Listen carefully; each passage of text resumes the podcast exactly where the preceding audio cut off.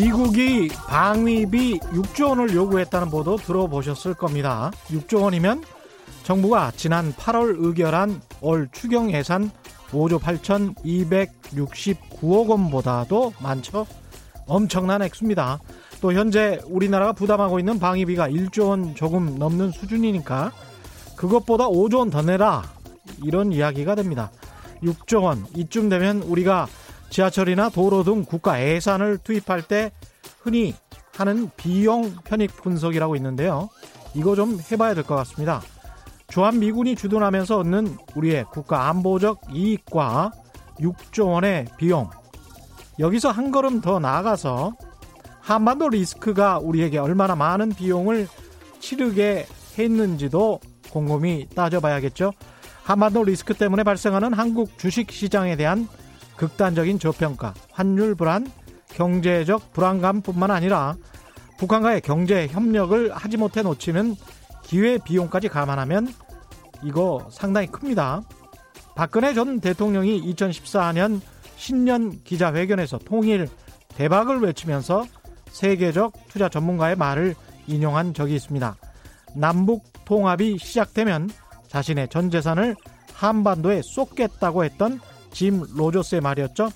그 짐 로저스가 최근에도 한국 경제의 성장세가 둔화되고 있지만 여전히 유망한 투자처라고 진단하면서 만약 38선이 열리면 한국은 10년에서 20년 동안 세계에서 가장 흥미진진한 곳이 될 것이라고 또 한 번 말했습니다.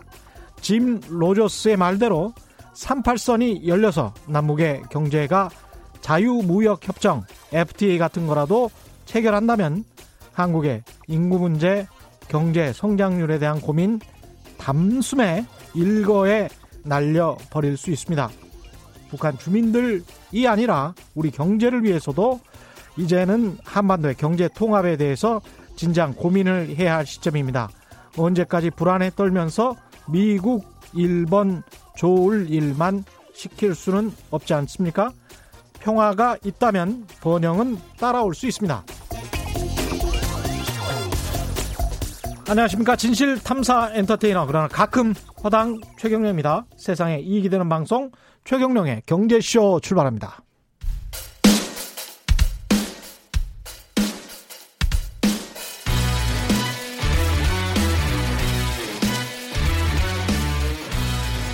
최경영의 경제쇼 특별기획 2019 대한민국 10대 경제 보고서 숫자로 들어보는 한국 경제의 현주소를 최고의 전문가가 알려드립니다. 네, 어제부터 특별 기획 2019 대한민국 10대 경제 보고서 보내드리고 있는데요. 어제 뜨거운 반응, 세대 갈등이 어제는 약간 나왔었던 것 같기도 합니다. 오늘은 두 번째 보고서 남북 관계, 북한 경제 전문가신 김영희 산업은행 선임 연구원 김영희 박사 모셨습니다. 안녕하십니까? 네, 안녕하십니까? 김영희 박사께서는 북한의 정준택 원산 경제대학의 재정 경제학부를 졸업하셨죠? 네, 맞습니다. 예. 이게 정준택 원산 경제대학이라는 게 유명한 대학입니까? 스카입니까? 음. 여기로 치면? 여기로 치면 스카이라 하지 않고 예. 북한은 중앙대학하고 지방대학이 있는데 예. 지방 중앙대학이 한 한 개 대학이다. 특히 경제 쪽에서 예. 어, 정준택이라고 한 정준택이라는 이름은 예. 북한의 그 해방 이후에 최초의 국가계획위원 위원회 위원장 그러니까 음. 어, 북한 전체 경제를 계획한 사람이었어요. 예. 그래서 너희들도 그 사람을 본받아서 음. 그런 일꾼이 되어라라는 측면에서 북한이 원산 경제 대학을 정준택 원산 경제 대학으로 이름을 바꿨죠. 음. 그래서 거기서는 우리 한국식으로 말하면 경제 경영 전문가를 양성을 해요. 우리는 아. 경영하고 경제가 구분돼 있잖아요. 그렇죠. 근데 북한 같은 경우는 거의 나라 재정을 쓰기 때문에 음. 경영하고 경제를 구분하지 않고 같이 배워졌는데 예. 최근 들어서 경제하고 경영을 약간 구분을 하면서 음. MBA 과정도 였고 아. 이렇게 시장 경제 교육을 함께 주더라고요. 아니 사회주의 경제인데 MBA를 왜 해요 거기서? 그, 왜냐하면 이게 우리 청취자분들도 예. 그 김정은 집권 이후에 북한 경제가 어떻게 바뀌고 있는지를 좀 이해할 필요가 있다고 생각해요. 예. 그래서 이게 김정은 정권 이후에 MBA를 가르쳐요. 아, 그렇군요. 예, 왜냐하면 그 전에는 전통적인 계획 경제 시스템으로 계속 왔기 때문에 예. 뭐 국제 경제 학 필요 없고 필요 없죠. 예. 예. 맨큐 경제학 저 여기 와서 봤어요. 전혀 예. 몰랐거든요. 아, 맨큐, 경제학도 예, 없어요. 아. 예, 그런데 서적 자체가 없는 거군요. 없어요. 예. 그러다 보니까 김일성이 경제 이론만 가르쳤죠. 저희한테는. 그래서 영어 기, 김일성이 경제... 경제 이론. 김일성이가 이렇게 뭐 문헌으로 내놓은 거 기업은 이렇게 관리를 해야 되고 농업은 이렇게 해야 되고 그런 식으로 저희가 배웠지 야, 전혀 그런 걸 안 가르쳤어요. 이게 그러면 김일성 과거 주석은 이게 철학자고 뭐 경제 경제학자고 뭐 다해 다 행정학자고 뭐 음, 다, 결국은 다, 다, 합니다. 그러니까 결국은 뭐 본인이 다 하지 않죠. 예. 본인이 머리에서 나오는 것이 아니라 예. 밑에 정책에 대해서 이제 입안하는 사람들이 밑에서 이제 쭉 그런 이런 정책 방향으로 갔으면 좋겠다라고 나오면 김일성이 그거를 다 읽어보고 음. 자기가 이제 연설이라든가 음. 아니면 이렇게 글로써 너 문헌으로 음. 이렇게 나오는 거죠. 예, 밑에 사람들이 다 해놓고 다 해놓죠. 예. 그리고 똑같은 거죠. 주체사상도 뭐 한장훈 예. 선생이 썼다는 거랑 예. 그 비슷한 내용이죠. 예. 그러면 그것이 곧 누구나 다 지켜야 될 기범이 되고 법이 되고 이렇게 되는 거죠. 그래서 음. 그렇게 배웠는데 김정은 정권 들어서 김정은이 사회주의 기업 책임 관리제라는 것 사회주의 기업, 기업 책임, 책임 관리제, 관리제 관리제 이게 뭐냐면 어. 기업의 자율성을 준 거예요. 어. 기업이 과거처럼 전통적인 계획 경제에서는 너는 신발 공장이면 무조건 신발만 만드는데 음. 나라에서 딱 주는 거죠. 네. 너희 지역에는 300만 인구가 사니까 네. 1년에 네컬레씩 계산하면 너희는 뭐 예를 들어 천만 컬레만 만들어라 네. 이랬는데 네. 지금은 신발 공장이지만 네. 신발만 만드는 것이 아니라 나라에서 음. 신발 생산하는 원자재도 음. 유동 자금 좀 못 주니까 음. 너는 신발 공장이지만 운송업을 해도 되고 네. 호수 가지다가 운송을 해도 되고 식당에서 돈을 벌어도 되고 음. 뭐든지 해서 그냥 돈만 벌어라 음. 라고 했어요. 그리고 제품을 생산을 한 다음에도 가격도 국가가 정해졌는데 이제는 기업이 알아서 가격을 정해라. 음. 그래서 시장 가격이 거의 적용이 되고요. 예. 그다음에 제품을 생산을 해서 판매를 하는 것도 과거에는 상업 유통기관이 알아서 와서 사, 제품을 생산을 하면 가져다가 주민들한테 이렇게 공급을 해줬어요. 다. 음. 그래서 그때 당시는 수요와 공급이 딱딱딱딱 맞았죠. 예. 그리고 제품도 국가가 저 정해준 제품이 딱 정해져 있어요. 예. 우리 다이소에 가면 엄청난 물건이 뭐 이름도 모르게 음. 너무 많지 않습니까? 음. 그런 상황에서는 계획을 못 하죠. 그렇죠. 그렇기 때문에 북한은 딱 이렇게 정해져 있는데 어. 김정은 정권도 싹 다 바뀌었어요. 어. 그러다 보니까 기업이 네가 알아서 하라니까 음. 아니 제조업이 음. 갑자기 서비스업도 하고 음. 자기 밑에 자회사가 막 생기는 거예요.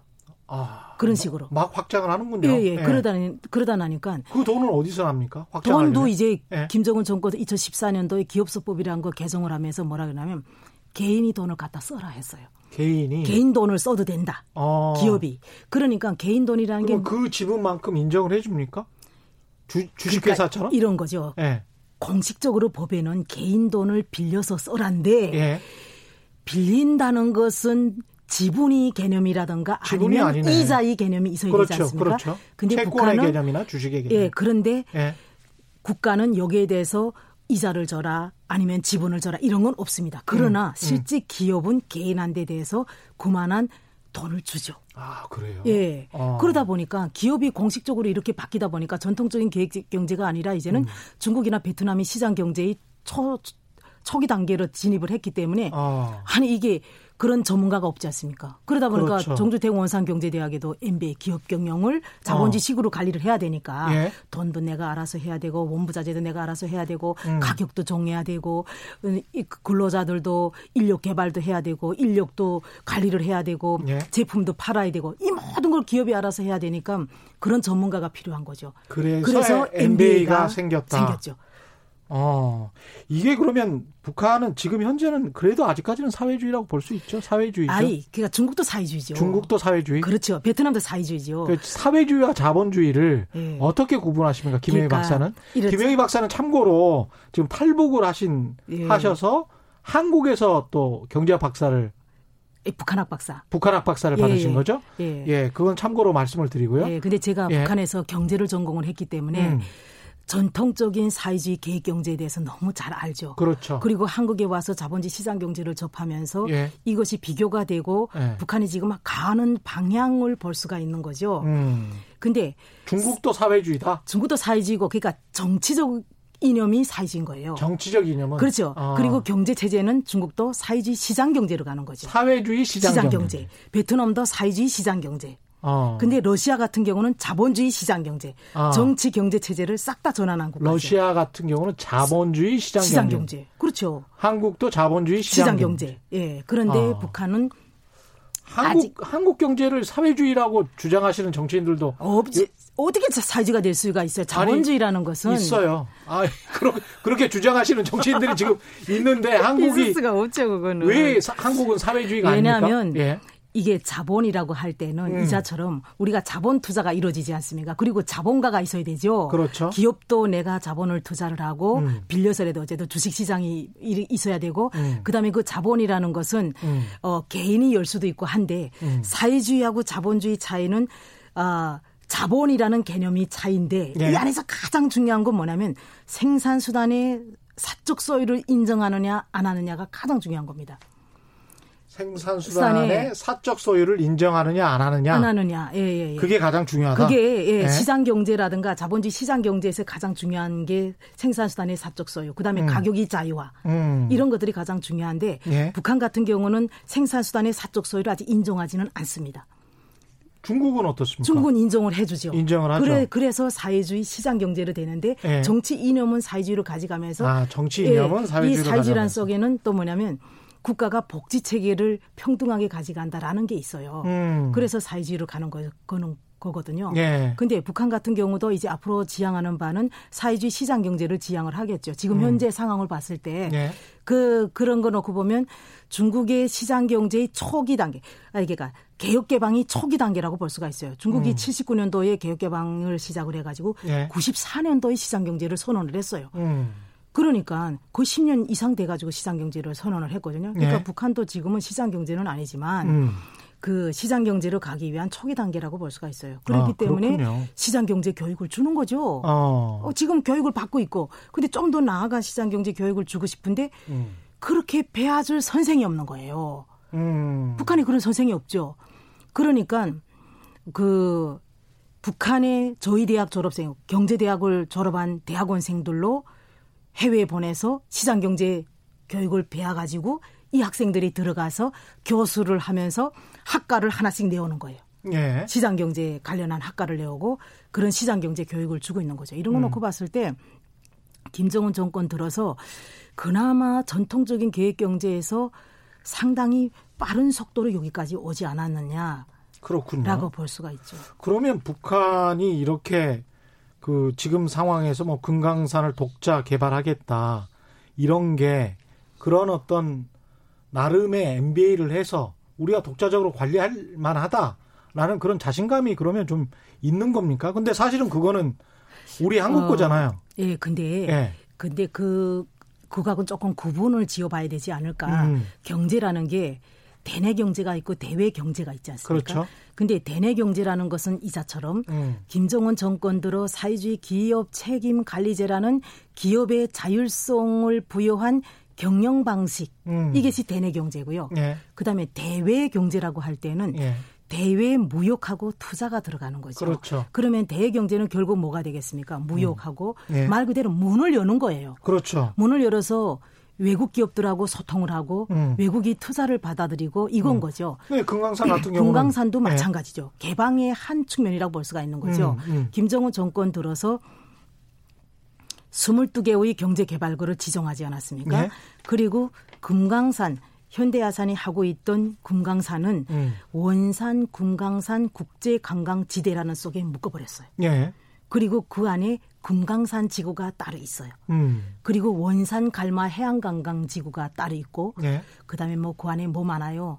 그 서강사 지구, 그다음 마식령 스키장 지구 뭐 이렇게 음. 지구가 여섯 개가 있는데 원산 갈마 해양관광 지구는 지금 김정은 위원장이 엄청나게 거기에 그 투자를 하고 관심을 가지면서 여러 차례 원산을 현지 시찰을 했죠. 예. 그래 가가지고 거기다 리조트도 만들고 카지노도 만들고 이래가지고 5.4km의 쭉 해안선을 따라서 엄청난 건설을 하고 있는데 그것이 내년 10월이면 끝납니다. 음. 그런데 요 네. 금강산도 마찬가지로 원산 금강산 국제관광 지대의 한계 지구로서 개발해야 될 대상이에요. 네. 근데 이미 이것은 음. 현대아산이 개발권을 가지고 있죠. 음. 근데 현대아산이 가지고 있던 개발권하고 김정은 정권 들어서 지금 하고 있는 금강산 지구는 음. 좀더 규모가 커요.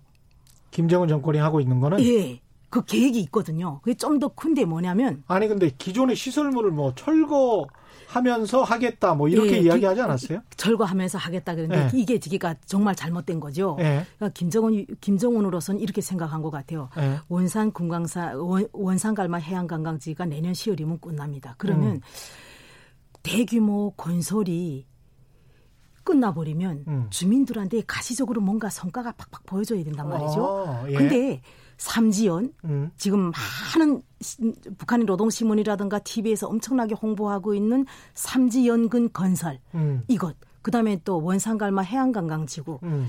양덕 온천관광지구는 올해 끝나고요. 예. 삼지연하고 이 원산은 내년 10월이면 끝나요. 음. 그러면 끝나는데 올 사람들은 누구예요? 관광객들은? 관광객도 중국 관광객을 비롯해서 해외 관광객은 다 유치를 하겠다는 거죠. 아, 거기다가.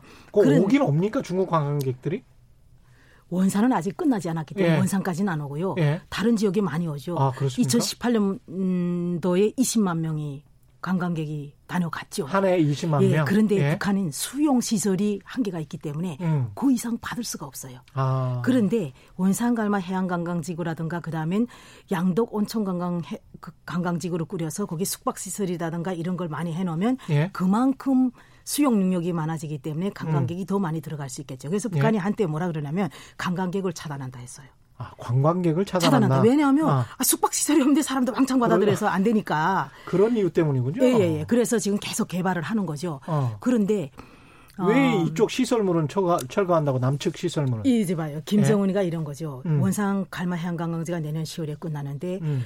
그것을 벌써 몇 년째 짓고 있어요. 예. 원래는 내년 4월 달에 끝나야 돼요. 근데 원자재가 부족하고 제재 때문에 돈이 해외 투자가 안 되니까 계속 이게 연기가 되거든요. 음. 근데 내년 신년사 때 또 이제 원산 갈마라든가 삼지연 얘기를 또 하면 북한 주민들이 음. 식상하단 말이야. 이건 몇 년째 계속 이걸 울고 먹냐라는 예. 거죠. 음. 그러면 김정은으로서는 뭔가를 또 큰 비전을 줘야 되는데 예. 저는 그것이 군강산이라고 생각해요. 음. 군강산을 좀 더 크게 개발을 하겠다. 한데 예. 이미 그거는 현대아산이 개발을 하는 거거든요. 음. 개발권을 가지고 있지만 예. 현재 중단이 됐죠. 음. 그래서 김정은은 이번에 군강산에 처음 가봤단 말이에요.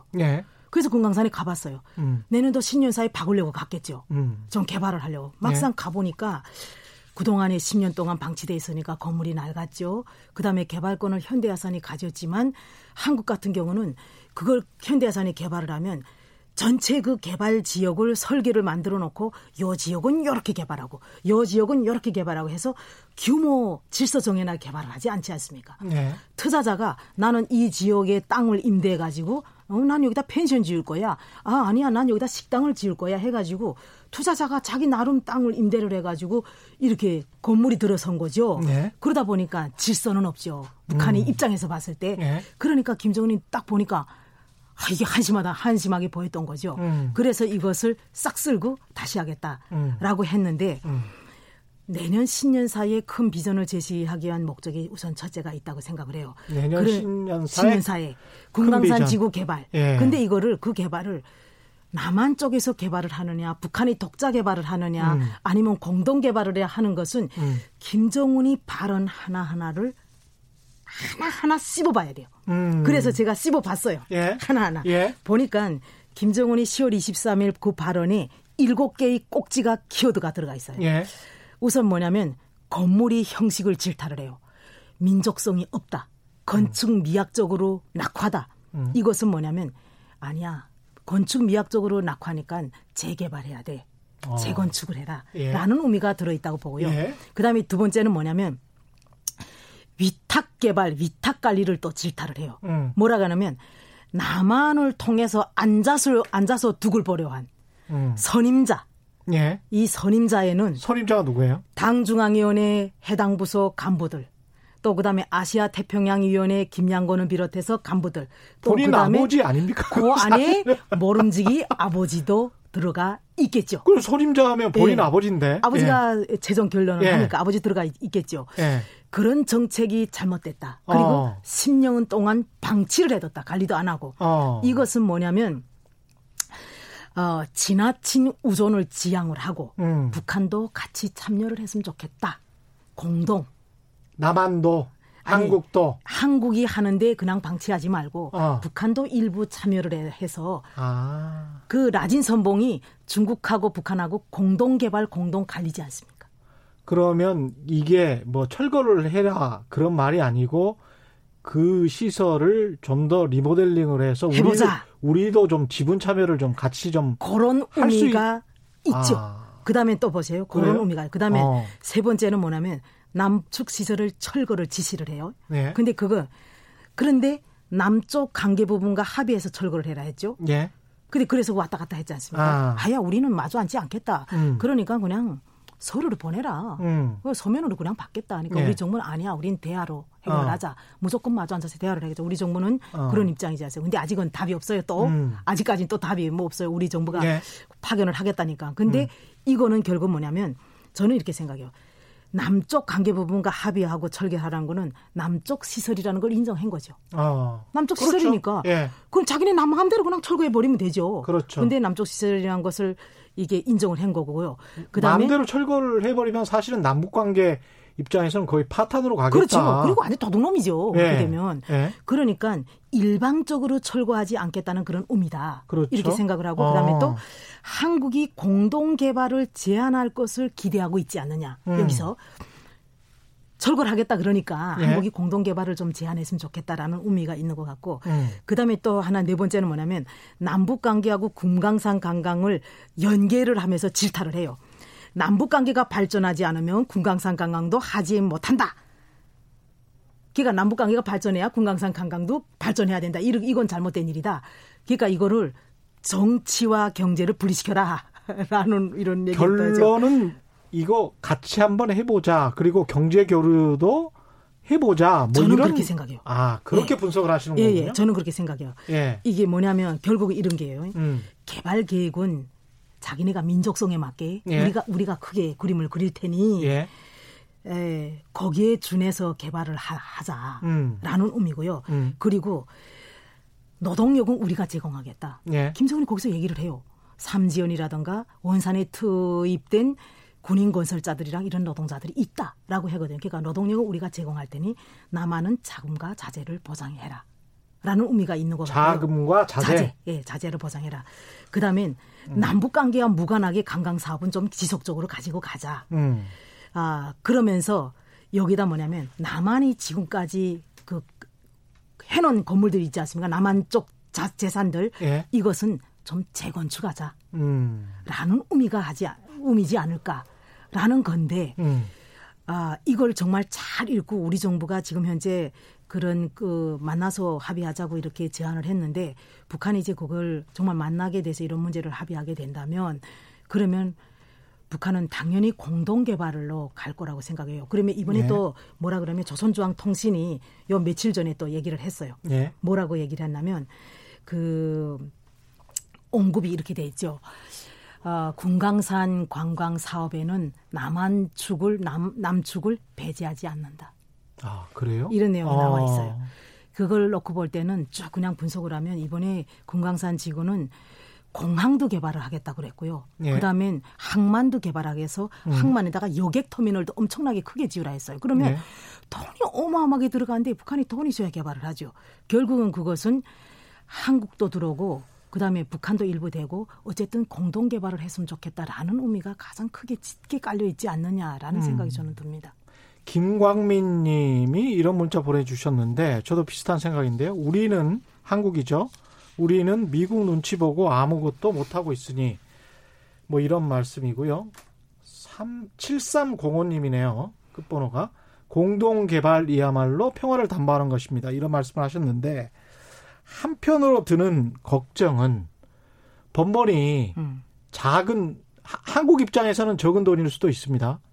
적은 돈을 금강산 어, 개발에 다시 투자를 해서 어떤 북한 경제가 지금 어떤 상황인지는 좀 이따가 말씀을 해주시고 북한 경제에 어떤 버팀목이 되게 하고 그러면서 우리가 생각하는 어떤 큰 그림, 그러니까 전면적인 교류랄지, 이걸 통해서 또 한국 경제도 좀 도움을 받아야 되거든요. 그렇죠. 근데, 근데 그런 단계까지는 자꾸 못 가고 북한만 이득을 취하게 되는 그러면서 한국은 국제 사회에서 미국과 어 관계가 좀 별로 음. 안 좋아지는 불편한 상황이 되면 한국 입장에서는 뭐 둘 다 잃게 되는 거잖아요. 그러니까 한국 입장에서는 어떻게든 경제적인 이득도 취하고 그러면서도 미국과의 관계도 잘 가져나가야 되고 또 물론 이제 같은 민족이니까 북한과의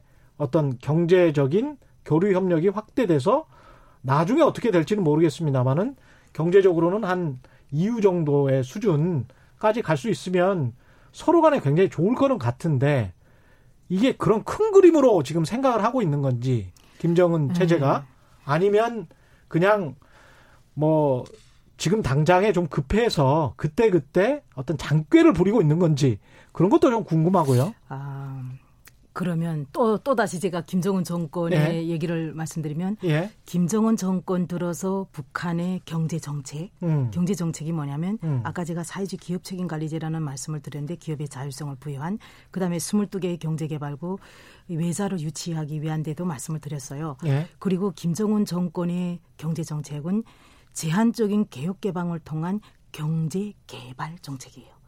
그러면 음. 이 개발이라는 게 도대체 어떤 의미를 담고 있느냐라는 거죠. 예. 북한은 지난 70년 동안 경제 개발이라는 용어를 써본 적이 없어요.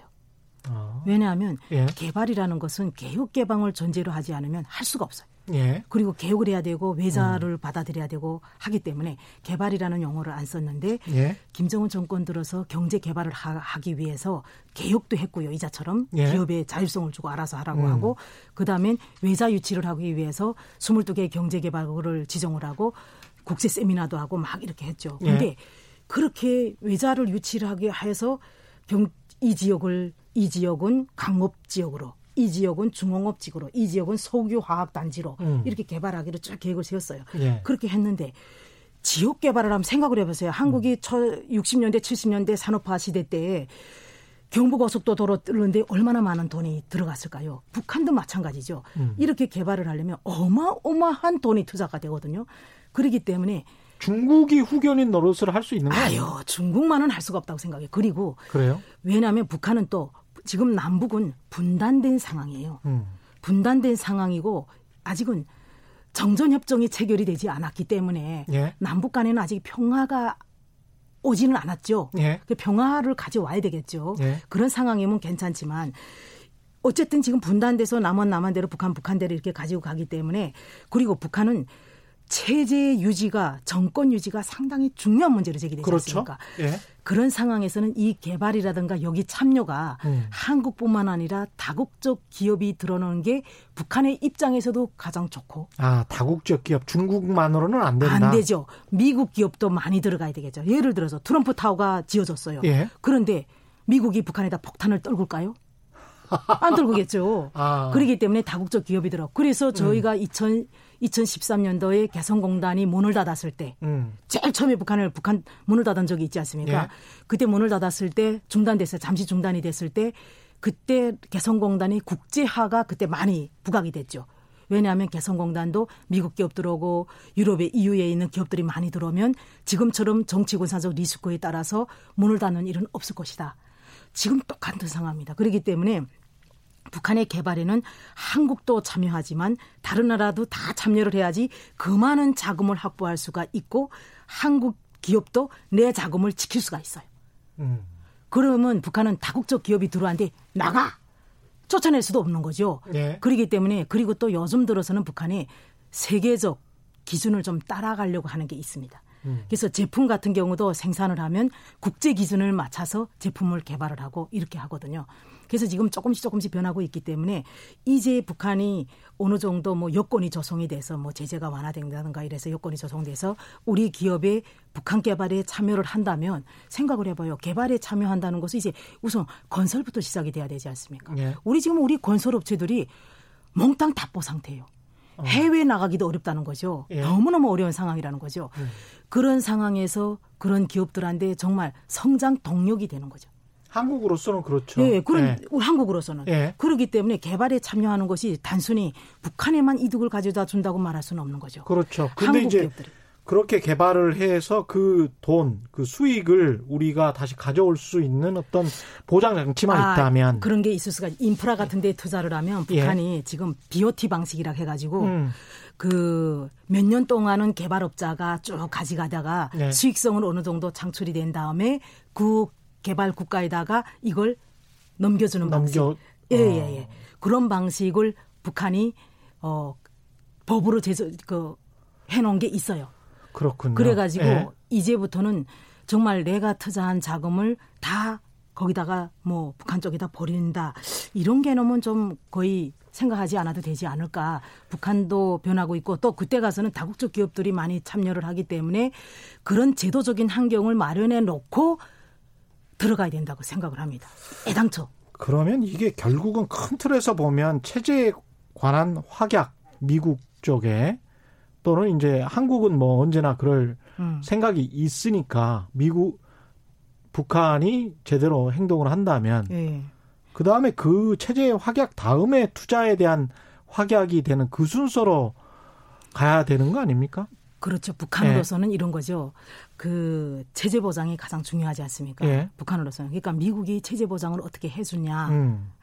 그래서 미국이 아 우리는 이러이러한 방식으로 북한 체제를 보장해주고 체제 보장은 결국은 김정은 정권 보장이죠. 예. 정권 안전 예. 이것을 이렇게 보장해주면 음. 그 다음엔 김정은으로서는 아우 체제 안정이 불안하지 않으니까 예. 그러니까 투자 유치하고 막 이렇게 되겠죠. 근데 음. 저는 그렇게 생각을 합니다. 북한이 이미 제한적인 개혁 개방을 했고 이런 상황에서 여건이 조성이 되면 다국적 기업들이 들어가서 개발에 참여하고 이렇게 된다면 북한의 개혁 개방은 지금은 제한적이지만 좀 더 중국처럼 좀 더 확장된 이런 전반 개혁 개방으로 어, 전환될 수가 있고 그런 과정 속에서 북한도 성장하고 투, 투자된 뭐 한국 기업들도 좀 성장을 하고 그러면서 시장 경제로 전 오히려 촉진시키는 길 음. 그런 것도 되지 않을까 생각합니다.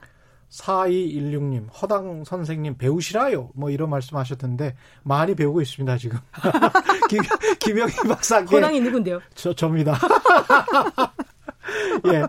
그 여러 가지 말씀을 많이 해주시고 관련해서 또 문자도 굉장히 흥미로운 문자들도 많이 들어오고 있는데요. 2449님, 공동 투자했다가 정치 군사적으로 상황이 나빠지면 항상 이, 이 걱정이 좀 있는 것 같아요.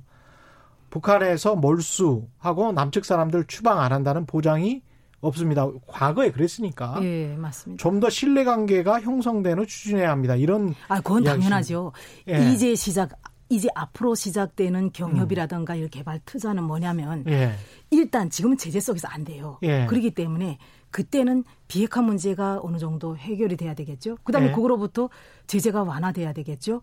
이런 이런 여건이 형성이 되고 그다음엔 북한이 제도적으로 이런 것을 다 이제 투입을 투자를 할 때는 제도적인 환경이 다 마련되고 삼통 문제 우리가 들어가서 인터넷 뭐 이메일도 발송이 제대로 안 되고 전화도 제대로 안 되고 그러면 두, 들어간 기업이 얼마나 답답해요. 그렇죠. 이런 모든 것이 어느 정도 갖춰진 다음에 투자가 되는 거죠. 음. 북한도 22개의 경제 개발구를 여의 땅에서 전 지역을 개발을 해가지고 김정은은 점프를 하겠다 그러는데 단번도야. 음. 그래 좀 잘 살아보겠다 그러는데 돈이 찔금 찔금 조금씩 들어가면 얼마나 답답하겠습니까? 예. 그러려면 다국적 기업이 많은 기업들이 들어와서 여의 땅에서 각 지역별로 이렇게 개발을 하려면 그런 여건을 조성해 주지 않으면 안 돼요. 그래서 요즘에는 뭐냐면 경제개발구법에 대한 시행 기종들이 그 조금 시장 경제에 맞는 이런 기종들을 조금씩 조금씩 내오고 있습니다. 그래서 그렇죠. 이제 시작되는 경협은 그렇게 큰 고민을 하지 않아도 되지 않을까. 북한의 마음을 참 읽기가 힘든데 북한이 그러니까 그 미국이나 한국이 북한을 침공해서 잡아먹을 것이다 이런 두려움을 갖고 있는 겁니까? 그거죠. 어떤... 한국은 생각을 안 하는데 네. 미국을 제일 무서워하는 거죠. 음. 그래서 음. 미국 정부가 나서서 나를 꼭 지켜달라. 아. 그러는 게 가장 중요한 거죠 지금. 그렇게만 지켜달라. 하면 네. 우리가 개혁 개방해서 네. 개발하고 그 개발 이익은 같이 먹자. 그렇죠. 뭐, 개발하는 뭐 것은 거네요. 당연한 거죠. 예.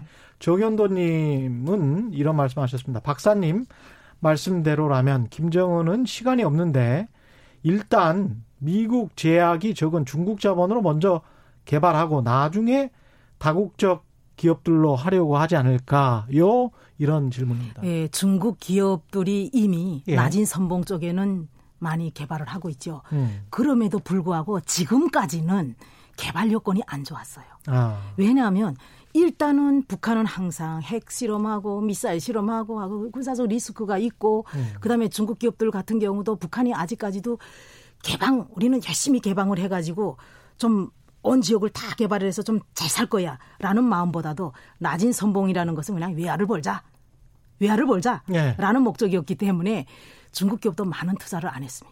예. 그리고 북한은 또 어떤 생각을 하냐면 좀 민족성이 강해요. 음. 우리 한국 같은 경우는 그 뭐야 다른 나라에서 예. 결혼 지금 다문화 가족들도 많지 않습니까? 그렇죠. 그러니까 민, 민족의 개념을 별로 얘기를 안 해요. 근데 북한은 아직도 민족, 민족, 맨날 민족을 얘기하는 아, 거예요. 그러니까 민족성이 강하니까. 덜 개방적이다? 예, 예, 그러니까 예. 뭐냐면 중국 자본이라든가 다른 나라 자본이 한국 자본보다 훨씬 많이 들어가가지고 광산 개발이라든가 이런 데 투자를 하면 땅 밑에 있는 지하 자원을 중국, 중국 사람들 우리가 왜 그거 다 떼우지?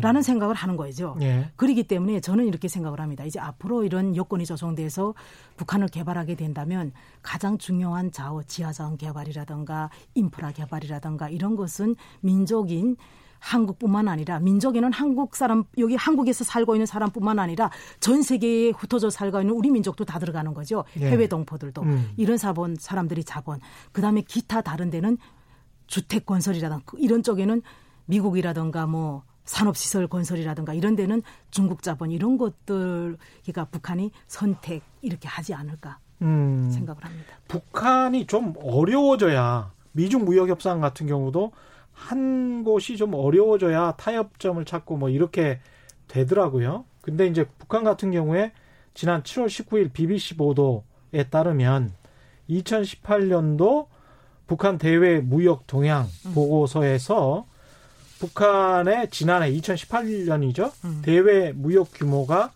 전년 2017년보다 49%나 감소했다. 음. 수출은 60 86%나 감소했다. 음. 뭐 이렇게 나와 있단 말입니다. 예. 이게 그러니까 중국에 의존을 한다고 하지만 마냥 의존할 수도 없는 것 같이 보, 입니다 없죠. 일단은 예? 제재 때문에 수출이 음. 꽉 막혔죠. 아. 그러니까 봐요. 수출에서 벌어들이는 돈이 원래는 얼마였냐면 제일 김정은 정권으로서 제일 잘 나가던 때가 어 수출에서 벌어든 돈이 얼마였냐? 수출? 예, 예. 예. 수출에서 벌어든 때가 76억 아이가 31억 달러였어요. 31억, 31억 달러. 달러. 예, 31억 달러였는데 지난해 얼마냐면 2.4억 달러. 이 2억 2억 4천만 달러.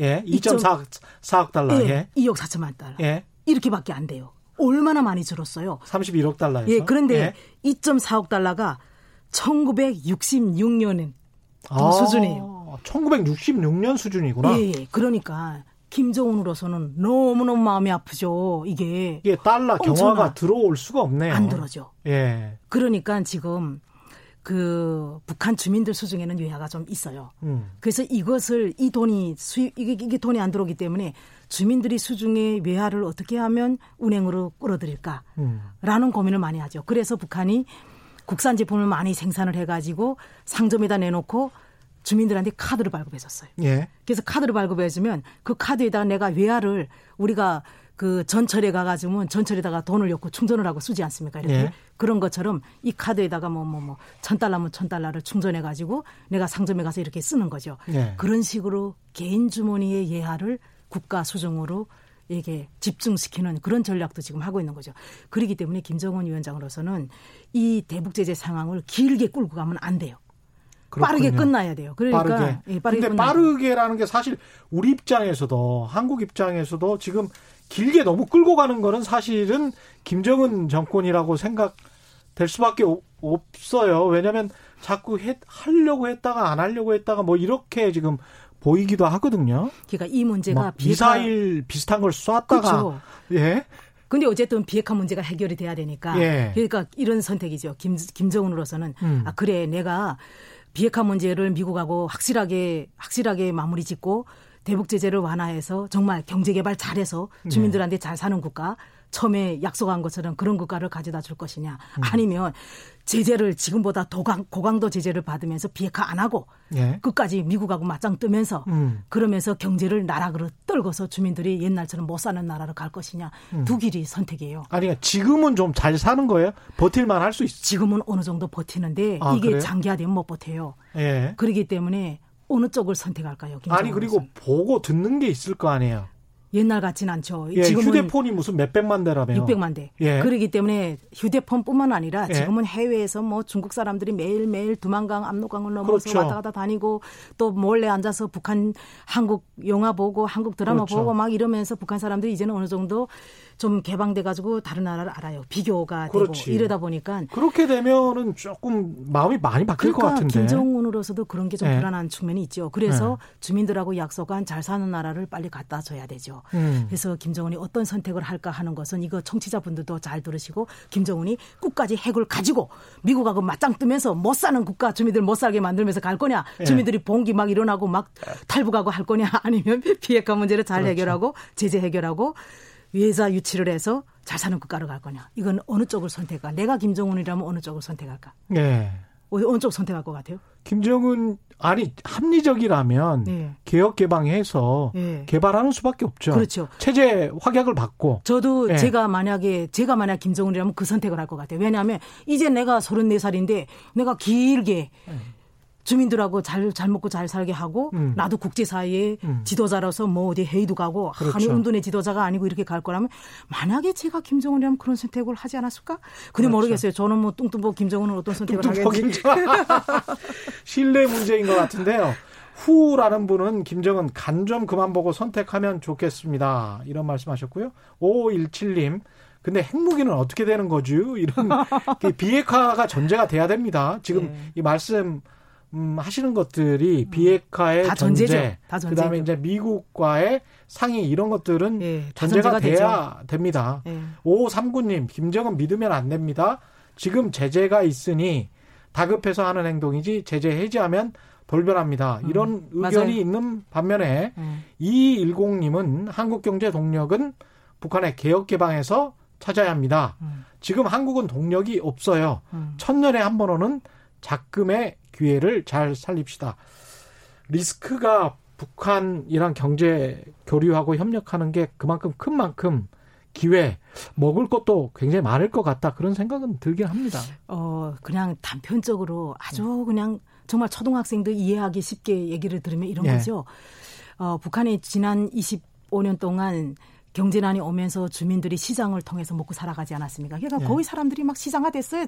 시장 경제 저희 저처럼 이렇게 막 변해돼 있는 거예요. 예. 이런 이런 속에서 주민들이 주머니 돈도 어느 정도 많이 많아졌어요. 음. 그 그러기 때문에 나만의 물건이 지금 중국을 통해서 솔솔 들어가거든요. 예. 그런데 들어가는데 여기 이렇게 얘기를 하면 되는 한국에 밥솥도 들어가고 한국에 뭐 커피도 들어가고 한국에 샴푸 린수도 들어가고 북한산 막 써요. 예. 그래서 막 남아나돼요. 근데 그게 한국보다 비싸게 팔려요. 아, 들어가서. 예. 근데 그만큼 수요가 있다는 거죠. 그렇죠. 예, 그래서 중산층에 돈 가진 사람들이 있으니 가장 그냥 간단하게 생각하면 북한에 이 김, 중산층 돈 가진 사람들이 예, 있다. 예. 저 같은 경우도 이 김용희도 음. 이제 뭔가 북한이 비핵화를 하고 뭔가 제재가 해제되고 이러면 아 북한하고 무역하고 싶다. 한국의 물건을 왕창 데려다주고 예. 북한에서 대동강 맥주도 막 가지다가 한국에다 막 뿌리고 싶다 이런 생각이 들거든요. 예.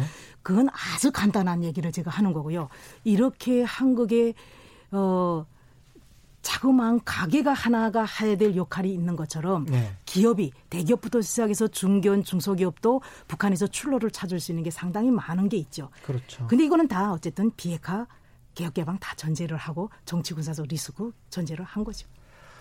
최경영의 경제쇼가 늘 시간이 없어서 시간이 없어서 안타깝습니다. 지금까지 아주 뭐 시간 가는 줄 모르고 들었습니다. 김영희 산업은행 어, 선임 연구위원 김영희 박사와 함께했습니다. 고맙습니다. 네, 감사합니다. 예. 특별기획 2019 대한민국 10대 보고서 내일은 세 번째 보고서 중소기업 보고서 준비되어 있습니다. 저는 KBS 최경영 기자였고요. 내일 4시 10분에 다시 찾아뵙겠습니다. 지금까지 세상에 이익이 되는 방송 최경령의 경제쇼였습니다. 고맙습니다.